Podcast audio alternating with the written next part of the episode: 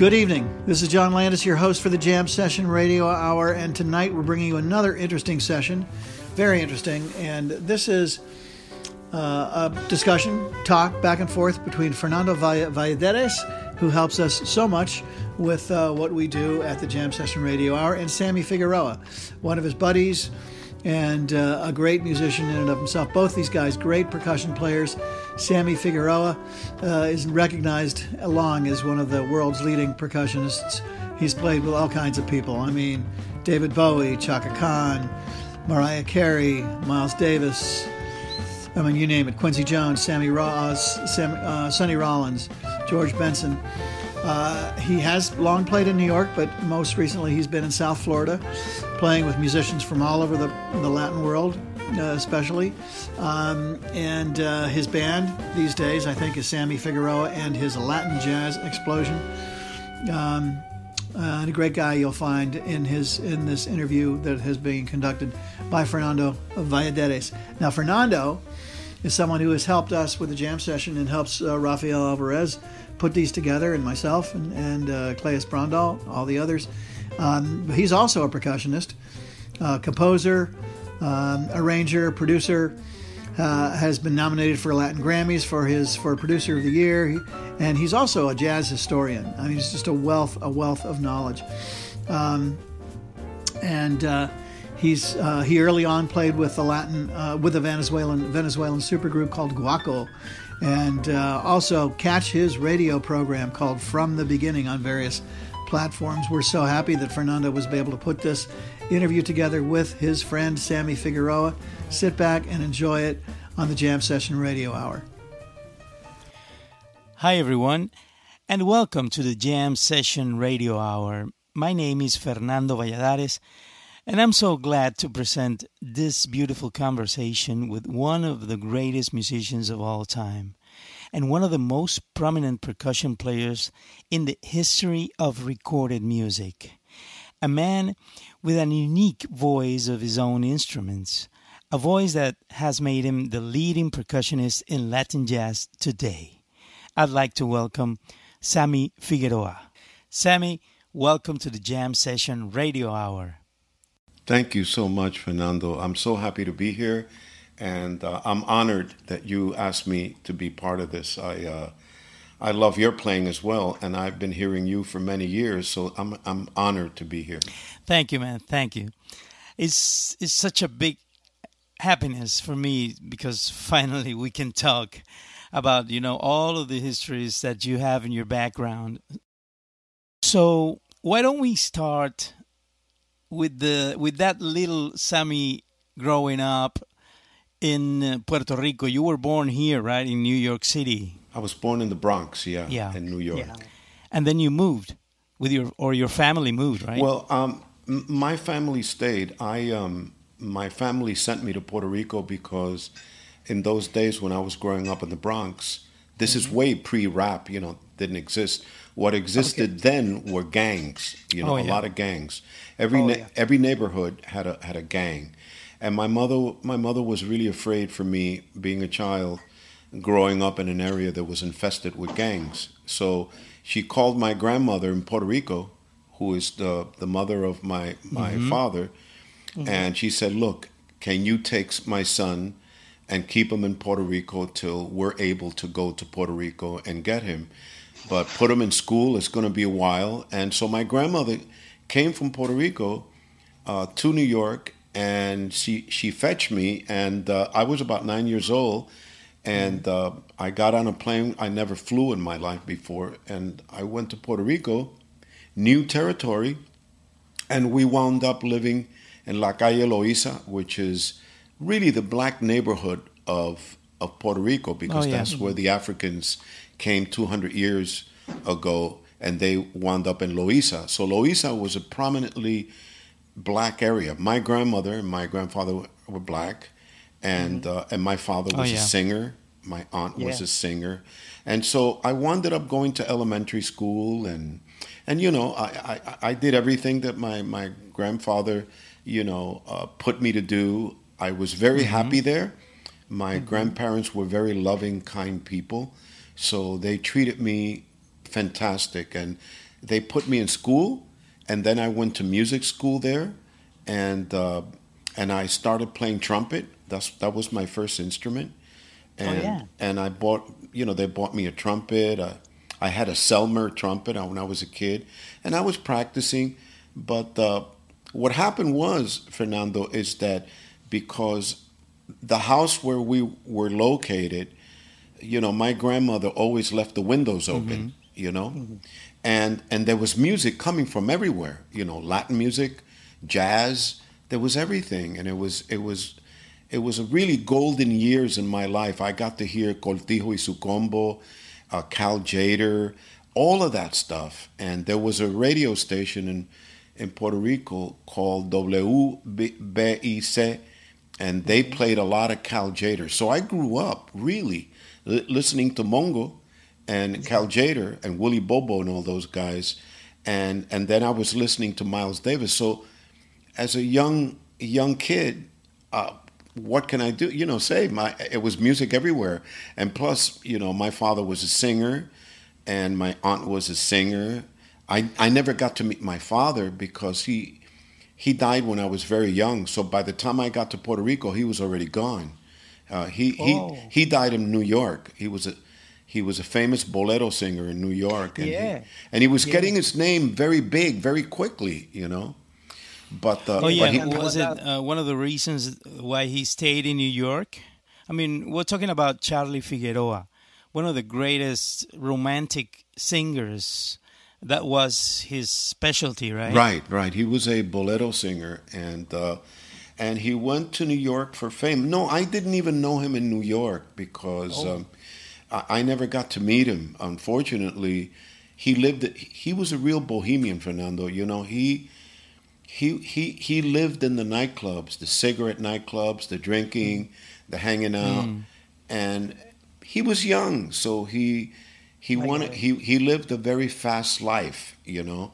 So uh, that's mm-hmm. why I didn't get to meet him because his interest was only that, you know. And he died very young. He was like 35 years oh, old. Oh, okay. Know? So we can say that your your first um, influences in music were through that open window in your house. Yeah, I, I, guess I guess I could say that it was in my blood, you know, my DNA. Mm-hmm because of my parents being, you know, singers and musicians, you know, that I, and even though I didn't know that very well, I, I knew that I had an affinity towards music in an incredible way. I, I couldn't stop listening to music 24 7. Yeah, of course. Yeah, yeah, yeah. So that growing up, um, we were talking about San Juan, Puerto Rico. Yes, I, uh, La Calle Loiza is is not an old San Juan. It, it's okay. it's in Santurce, you know, oh, and it's okay. more closer to Isla Verdes, you know. Oh, yeah, I knew Isla Verde. Right, so it's before yeah. it's before Isla Verde, and it's very close to the Condado area, you know. Oh, right. So so it starts, you know, Calle Taft, and then it goes into La Calle Loiza, which which was incredible because you know, Fernando, when I was when I was uh, 13 years old, 12 years old, my grandmother gave me seven dollars, right? And she says, mm-hmm. "Go around the block and go to the Teatro Grand." And uh, and that was about seven blocks away from me. She trusted me, and she said, "Go over there and check out the group that's playing there." And it was in the afternoon, like two in the afternoon. So I went by myself. I was just a little kid, and she trusted me.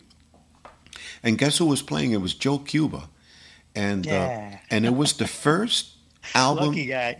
it was the first album they ever did.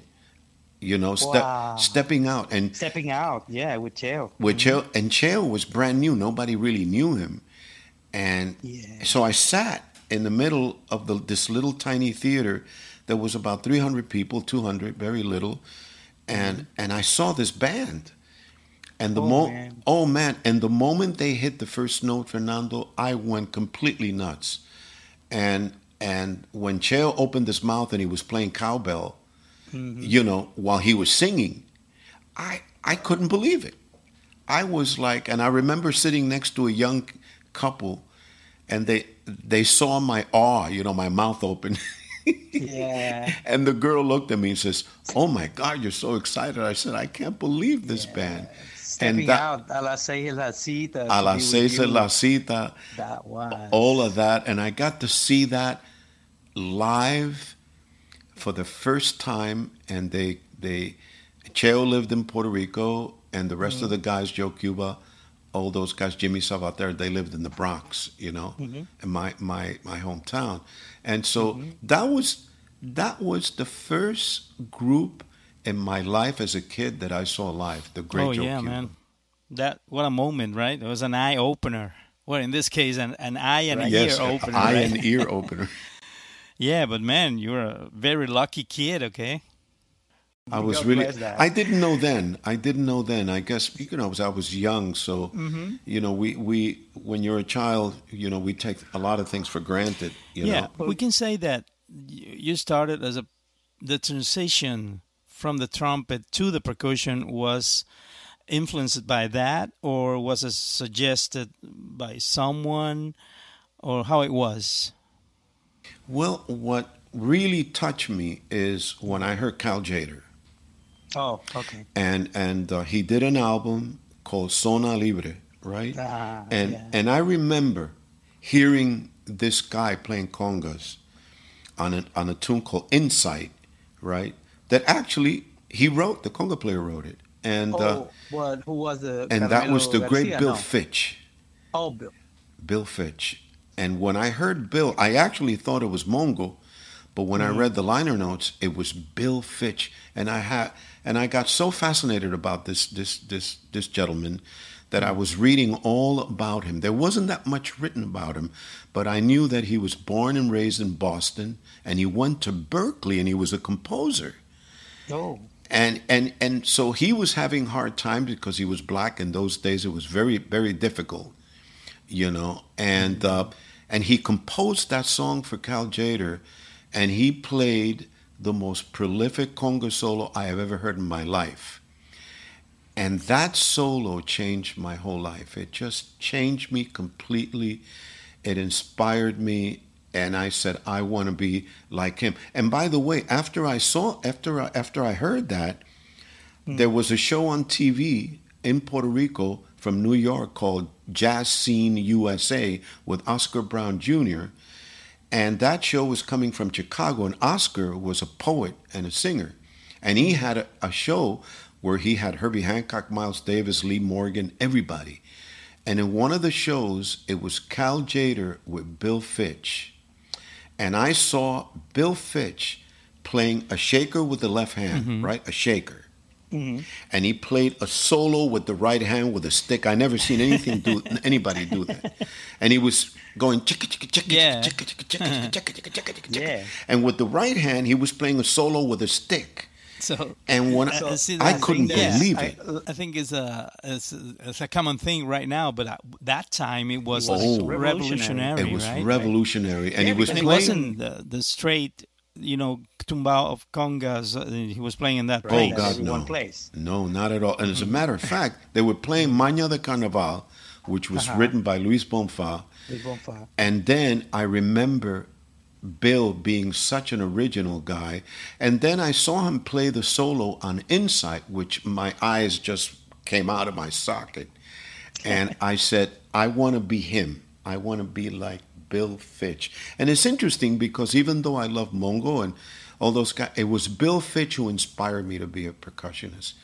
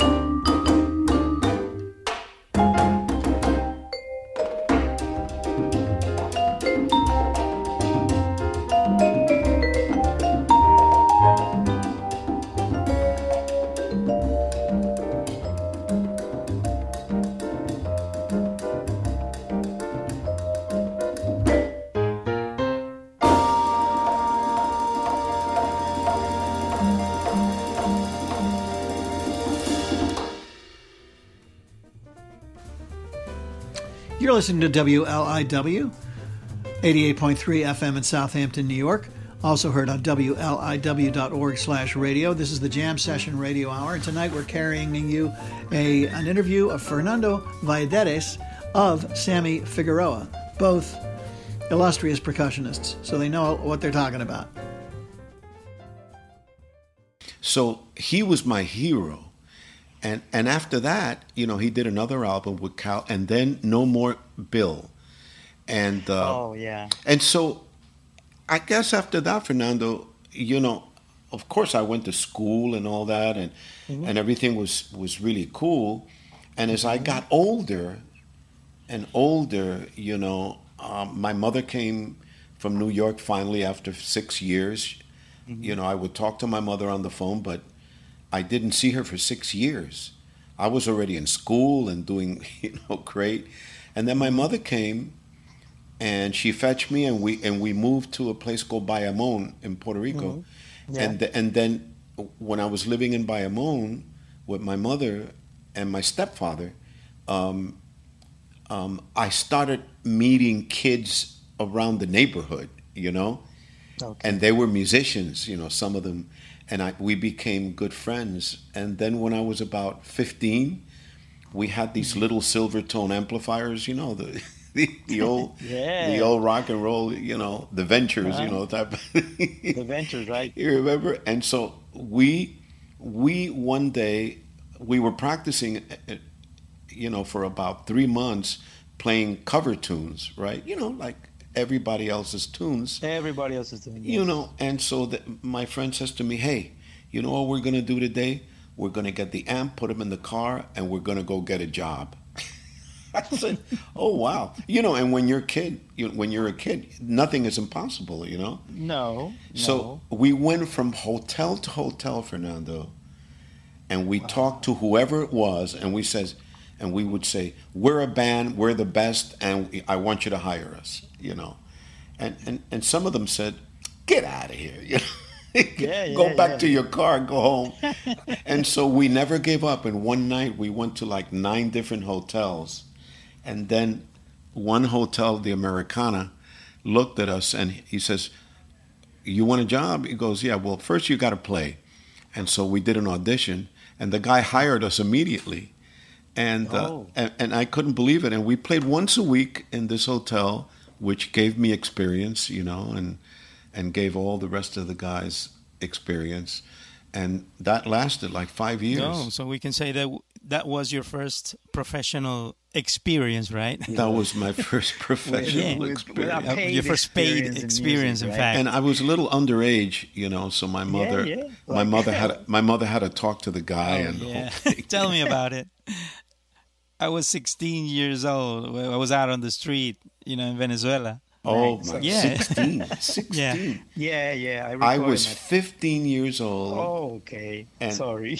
and, and- no, and, and and you know that that's about the same age as as how I started, and uh, But you did a lot of things in, in Puerto Rico when you were there. Your like your tenure with the Bobby Valentin Orchestra was at that time, or was later? Yes, no, it was much later. Of course, I was about about uh, 18 Oh, by then. you haven't moved to New York City yet. No, no, I haven't. I was with Bobby Valentin, then I was with Perico Ortiz, and and then I was with Papo Lucca for about three, oh, two years. Perico had a band at that time. Perico had a band. We had a band that was like a fusion Latin band. Oh, that was before he came to play with Mongo, right? That's correct. That's correct. We had a fusion Oh. Latin band, me and Oh. Perico and I, and it was incredible. And and Papo Lucca uh, created another fusion band, and I joined the band. But I, I wasn't there playing. I was a, a oh, singer. You know, you were a singer all the time. oh, all of the time. Okay, okay. I was a sing. I was a singer with Bobby Valentin, and then I was a singer with Perico, and I was a singer with Papo Lucca. All right. You know, All right. And then So we- you you turned into the band Raíces. Well, after after I did all that, Uh-huh. this is this is the weird part of the story is is that after I did all that, right, and I was getting a little bit of a name, a little bit, you know, Mm-hmm. because I did Channel Four and Channel Two and Puerto Rico Telemundo and all that, and and I was doing a lot of television, and getting paid decent. You know, decent. I wouldn't say incredible, but but when you're on television, you get a lot of exposure.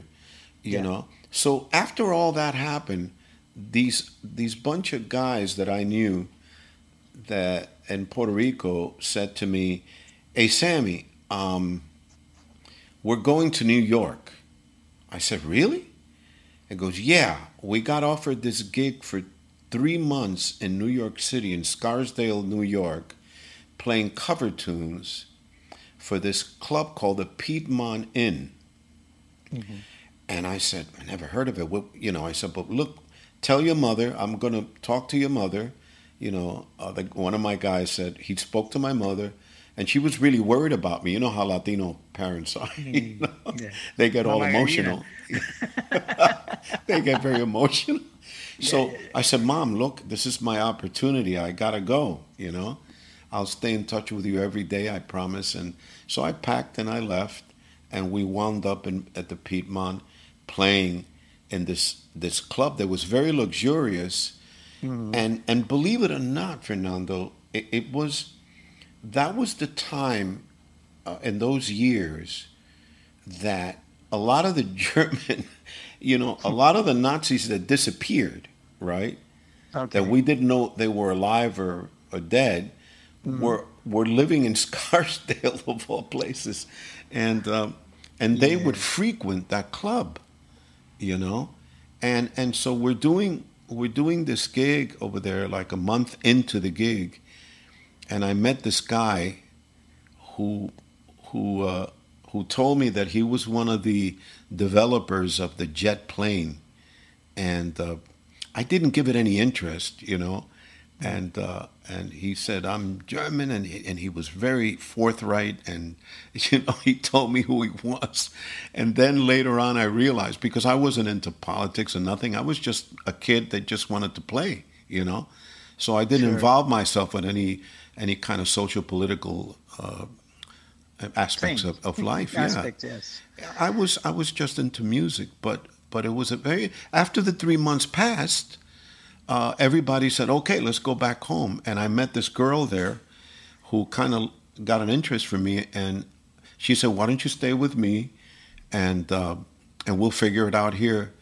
And so I, I told the guys, "Look, tell mom that I'm not coming back for a while, and I'm going to stay in New York." And so But I let me ask you: at that time, you were playing percussion with with them. You were not singing.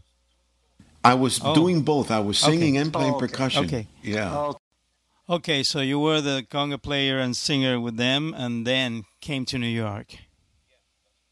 Yeah, that's correct. And uh, so, so I left, and, and I said, well, I, I I don't know who I'm going to play with in New York City because I was still a young kid, and uh, you know I was fresh out of the boat, you know. yeah. And so the girl, you know, had a, you know, she was with me for about two or three months until she got tired of me. and she says, Well, I don't see any future with this guy. You know, he's a percussionist, you know, he's too young. And my parents, who are medical doctors, they're not going to approve of Sammy, you know? Absolutely. And and I understood. So so she said, "But listen, I'll make sure I'll take care of you before I disappear." you know? And so she put me in a hotel in Manhattan that was really bad. It was a terrible hotel, and uh, and she put me there, and uh, and I started walking around by myself. And I found Sam Goody's. You know, there was a famous record store Yeah, the famous record. Store. And it was yes. it, it was like eight blocks, nine blocks from where I where I was staying, and I walked in there. Oh, that one was in Rockefeller Center, right? That's correct, right next to Mm, Radio yeah. City. Yeah. And uh, Yeah. but you know, listen, being a kid, you don't look at Radio City. You don't look at anything. You just No. I, I just wanted to get a job. I didn't even know anything about any of those places. no, no. No. I'm telling you this because that was the first store that I visited when I was in New York City for the first time in 1979. yeah. I was a record junkie at the time. Oh my God! Well, listen, I was a record junkie too, so I So figured yeah, maybe you were there when I was. maybe, when I- yeah, when I walked in. right. No, ni- 1979. You, I'm sure you were Sammy. I was there before that. Yeah, I was there Yeah, way before there that. for- Yeah, before. I was there way before that. I was there like in 1973 Oh, or yeah. 74. And Okay. I, I walked in the store and I was really well dressed. That's one thing that I always like to dress clean. And I talked to the manager and I said, Hey, you're the manager? He goes, Yeah. He says, Listen, you need to hire me. That's what I said. I don't know why I said, You need to hire me. And he said, And why is that? I said, Because I'm an expert in jazz. All So he says, Oh, you're an expert in jazz, really? Okay, all right, let's go to the office. If you don't answer any of this question, I want you out of my store. I said, Okay. So so he, he had a he had a turntable in the office, which was kind of cool, right? And he and he said, Turn around. And I go, Okay, okay. And he played me uh, he played me a tune. He said, Just I'm just gonna play two minutes of it and you tell me who it is. And and I turned around and I said, "Oh, that's Elmo Hope, 1947. Uh, you know, that's on Decca Records, a reissue." And he goes, "Oh my God, you know, all right, all right." So he puts another one. He puts a, a real complicated one, like a real difficult one that for him. He said he's not going to know this one. And he played it, and I heard the first minute, and he goes, "Oh yeah, that's Horace Parlan." And he goes, "What? What?" He says, "You're not going to tell me who else is playing." Yeah, I said Richard Davis on bass, and he goes, "Okay, stop it, oh, stop it, stop it. Okay, that's enough. I don't want to You're- hear you. I don't want to talk to you anymore." and I and I was like, you know, just a humble kid. I, I didn't even know, you know, I knew that I knew a lot about about the history of jazz and all that. So he gives me ten dollars, and he's get, he says, "Go around the block. There's a tie store there." go, go go buy a tie and come back right now. And I bought a tie. I was there for three years. Man. No, you you did like Jaco Pastorius, you know? Like like I'm the best player in the whole world. Yeah, like that's what he Yes. did to Zawinul. Yeah, Yes. Absolutely, yes. And I needed the job so bad that I, I I had to talk like that, and and I became the manager of the whole jazz department. You know, and uh, because I work really hard. But you know, by that time, Fernando, I wasn't thinking about music. I said to myself, look, if this is what life has in store for me, then I'm going to be the best salesman I that ever was, you know. And I actually resigned myself to that kind of mentality. I wasn't I wasn't angry, I wasn't bitter. I actually loved doing what I did and I got records every week. I would go to the hotel hmm. and Yeah. with my records. Grateful is the word. Grateful. I was very grateful, you know, in my life that that I was in New York City. I had a job. It wasn't a, a super job, but I was happy. But the, the thing about that is that when you resign yourself as a human being and you're happy with what you have, then the universe gives you other Absolutely. things. And so while I was there, Fernando, and being happy and being joyful, Herbie Mann walks in the store, you know. Oh man. And Yeah. and he says to the manager, uh, "Hey, I heard that there's a guy here that knows a lot about jazz," and he, and he says, "Yeah, I'm the one that knows a lot about jazz." And he goes, "Wait a minute, are you Sammy?" And he goes, "No, I'm Bernie." He goes, "Well, then I don't want to talk to you." Oh man. just like that. And he says, "Where's Sammy?" And he goes, "He's in the back." I said, "Well, go get him." And and so they send somebody and they say, "Hey, Sammy, Mr. Herbie Mann wants to talk to you." I Oh. said, "To me?" And so my name was was getting around all over New York as the the guy that knew a lot about jazz. You know, mm-hmm. E- even in the stores, right? So All right. so so he comes up to me and he goes, "Are you Sammy?" I go, "Yeah, Herbie." He goes, "Hey, nice to meet you." I said, "I said it's an honor to meet you. I'm a big fan. I'm so happy that I'm talking to you." He goes, "Oh, don't worry, kid." I says, "I I I got a lot of questions to ask you." So he said, "Could you turn me on to some Brazilian jazz, like the, the new one, the cutting edge? What do you got?" And so I, I turned him on to Zimbo Trio, you know, and all those hmm. groups that were hmm. Sambalanco Trio also was Yeah. another one. And these groups were coming out of Rio and Sao Paulo. And so he took it home and he and I didn't see him again for three months and I said, Oh well, that was it. You know, I met him once, that was that was nice. And he comes back three months later with his wife Connie and he says, Sammy, hey man, I love those records. This is my wife, Connie, and she loved it too. Do you have any more different kind of stuff? And I gave him Opa. Remember Opa? from Yeah, the- Uruguay. Yeah, the, Yeah, uh, the Hugo Uruguay, Fattoruso, right? and the- Fattoruso the, brothers. brothers, and, and Ruben Bla, Oh, man. Ruben Rada, and all Ruben those guys. Rada, yeah. And so he took it home, and He went nuts, and he came back. So he came back about three or four times. By the fourth time, he invited me to lunch, and at lunch, you know, he says, "Hey, Sammy, let me ask you this question, and hypothetically." Do you play anything? I said, "Well, Herbie, I play percussion." You pl- okay? You play congas? I said, "Yeah," and and I'm a vocalist, you know. And he said, "But you play congas?" I said, You're not supposed yes, sir." to. Okay, sing Yeah. and playing Sing congas. And, I- congas. and he said, "How good are you?" I go, "I have no clue. You would be the judge of that. I I don't know." Oh, man. And he said, Well, I'll tell you what, I'm going to put it to the test and I'm going to give you an opportunity. I want you to come tonight to Sweet Basil's and you're going to sit with me and play. And I said, Oh my God. He said, You have congas? I said, Yeah. He said, Okay, bring them to the club. I'll help you in. Blah, blah, blah. I get there. I, I, I get my, my two congas on the train, on a train, on a rainy day, Fernando and and I'm carrying these congas. What I did was that one of the guys in the store that worked with me, Mario, he said, "I'll help you. I'll I, I want to go see this. This I I wouldn't miss this for nothing in the world." it's, it's Sammy from Sam Goody's is going to play with Herbie. Man, this is crazy. And Yeah. and so he helped me, and and we both carried a conga uh, on on the train, and they were all wet. Yeah. I had no I cases.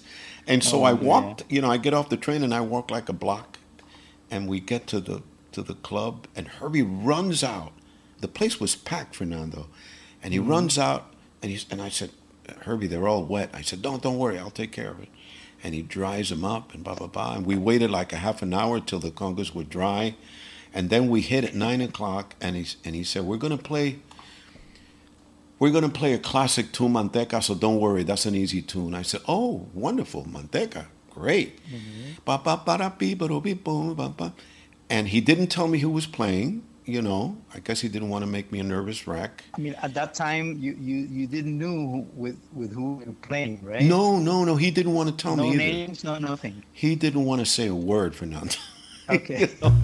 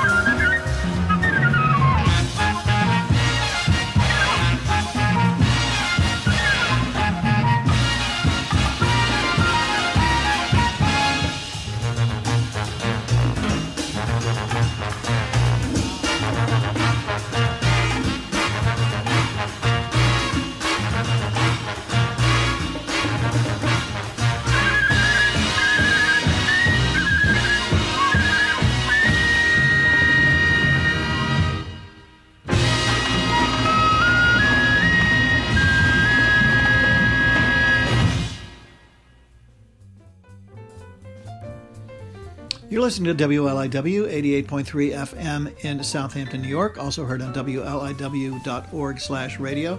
Stay tuned and continue to listen to the Jam Session Radio Hours uh, interview by Fernando Valladares of Sammy Figueroa. So Yeah, yeah, yeah. So so I take a solo. He gives me a solo, and the people were like applauding. You know, it's the first time I ever got an applaud like that in my life. And and he said, "Great." And then we played another tune, and by the end, he says, "I want to thank." You know, all of you for coming, blah, blah, blah. These are the musicians. And on drums, Steve Gadd. And I, I Oh. said, oh, my Wow. and I was listening to Steve Gadd with Hubert Laws, Yeah. with you name it, with everybody, Yeah. with Chuck Mangione, you know, you name it. And I said, "Oh God," he said, "I didn't want to tell you because I didn't want to make you a nervous wreck."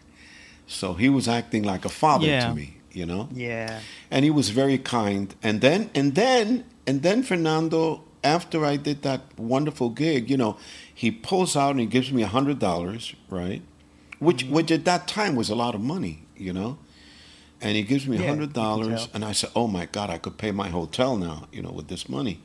And and, blah, That blah, was blah, and like, I'll like have enough 1976, 75. Oh no, no, way before that. No, Oh, yeah? that was in 1974. Okay. like that. All right. You know, and so I did that, and then he says to me, "Hey, you want to go to Europe with me?"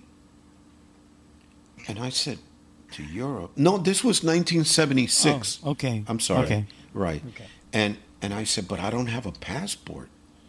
And he goes, my wife will take care of that for you. I said, but Herbie, if I do this, what about my job at, at, at the store? You know, I've been there for two or three years now, and you know, I'm going to lose my job. I'm not going to have any place. He says, look, look, Sammy, I'll take care of that. Don't worry. He says, you live in a hotel? I said, yeah. So Herbie came to my to the hotel. I was so embarrassed, you know. Oh, And he go and he walks in and he goes, "You live in this dump?" And I said, "Yeah." And when he came to the room, he came to the room. He go, "I'm getting you out of here right now." Man, but let me tell you, this is like the real meaning of the phrase musical father, you know? It says, I mean, it, it, it describes him as a person. Most of the. yeah, I it was think, like right? a fairy tale, you know. It, it It was. was like a, yeah. I mean, went what from one extreme to the other, you know. What he did, what he did for you. no- Nobody incredible. does that No, no, easily I- I'm today. He was So my you went there- godfather. So you yeah. you went to Europe with him. Well, he he packed my stuff up. That was the whole thing. He helped me pack, and and uh, and uh, and I wound up living in his house, you know, in Park Oh. Avenue, which he had this huge penthouse. You know, I went from from a dump to a penthouse, and I had my own room. Right. And I said, "But Herbie, how am I going to pay you for this?" He goes, "You're not going to pay me anything. What I want you to do is play with my band." And then when you when you make enough money, you get a place, and that's it. that's it. And so I lived with Herbie for about six months, you know, and and we went to Europe, and that was my first time. I mean, in my life, I, you know, I go to Europe with Herbie, but everybody was playing in that festival, the Montreux Jazz Festival in in in uh, in Switzerland. I mean, everybody, everybody that you could imagine was there, from the average mm-hmm. white band to to Luther. I mean, it was the first time Luther came out as a solo artist, Luther Vandross. And, mm-hmm. and so all these people were there. I, you know, I can go down the list of all the names. What happened in, in Switzerland, Fernando, is that once a band saw me playing, they loved my playing so much that each band invited me to play with them every day. Oh, So every time I played, Fernando, I made five hundred dollars, right?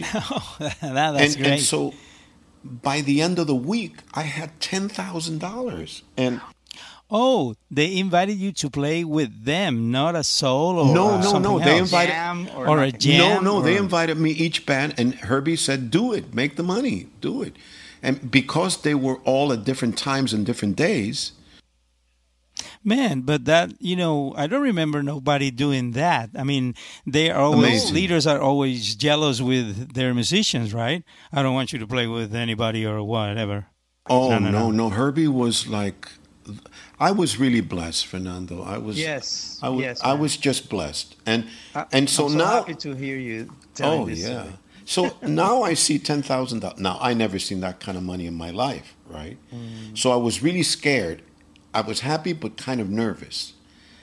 And I and I and I went to Herbie and I said, Herbie, could you take this money and put it away for me?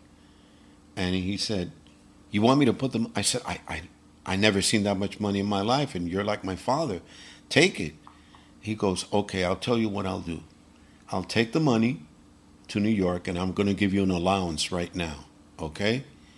Oh. And and and when you when we get back to New York, I'm going to open a bank account for you, and I'm going to put this money in there, just like a father, like that. You know. Yes. And he gave me some money to hang out, you know, to eat and all that stuff. He gave me like four or five hundred bucks, and and I was thrilled. But this is what happened when the gig was over. After a week, you know, Herbie, we're going, we're getting ready to go back to New York, and and the leader of Average White Band, Hamish Stewart, came up to me, and at that time, they have all they had already won three Grammy awards. You know, they were huge. That was the time And- and- for pick up the pieces and stuff, right? All of that, exactly, exactly. Yeah. And But, so, uh, Yeah, wasn't at that time that they didn't had a percussion player. I mean, correct me if I'm wrong, but they didn't have a steady percussion player. I mean, Ray Barretto did, did play with them, right? Ray Barretto did one record. One yeah, record, yes, a white album. right? But mm-hmm. but that was it. That was it. You know. That was it. And then Sammy came. well, you know, he said, "You want." Hamish said to me, "Man, I love the way you play. Blah blah blah. I'd love for you to join the band." He didn't say. He said join. I said join the band. oh my God, this guy's serious. He said, "Look, we're going on the road. Herbie and you are supposed to leave tomorrow. We'll change your ticket. If you want, uh, we'll talk to Herbie." So they did. They went. Two of the guys went to Herbie and asked permission if they could use me. And Herbie said, "How long?" And they said, three months." And they said, Herbie came up to me and said, "Do it, Sammy. This is going to make your name, and and this is going to do it for you. When you come back, your room is still there. Then we'll figure out some more gigs I'm going to do."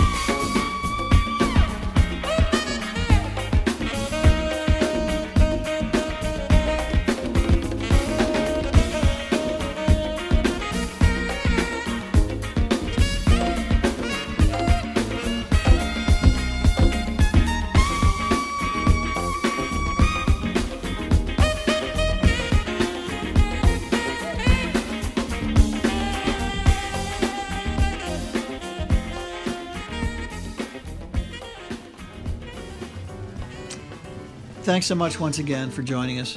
Um, again, really interesting night, really interesting discussion. So much education here about jazz uh, from the point of view of historians, instrumental, instrumentalists, uh, composer, arranger, producers. These two guys. Um, uh, what a what a matchup. Um, we th- want to thank others, Silvano Monasterios, for the use of his tune Tropical Mirage as our intro and outro. We want to thank Rafael Alvarez for his great work in engineering and production. Uh, we also want to thank, uh, of course, Fernando uh, Valladares and Sammy Figueroa for uh, for doing this for us. Uh, we want to thank Claes Brondal, our music director. We want to thank WLIW, uh, just one of the best stations um, uh, around, and luckily for us, coming from Southampton, New York. So, thanks again from the Jam Session Radio Hour. Thanks for being with us. I'm your host, John Landis. Enjoy your evening. Stay well, and uh, we'll catch you soon. Take care. Good night.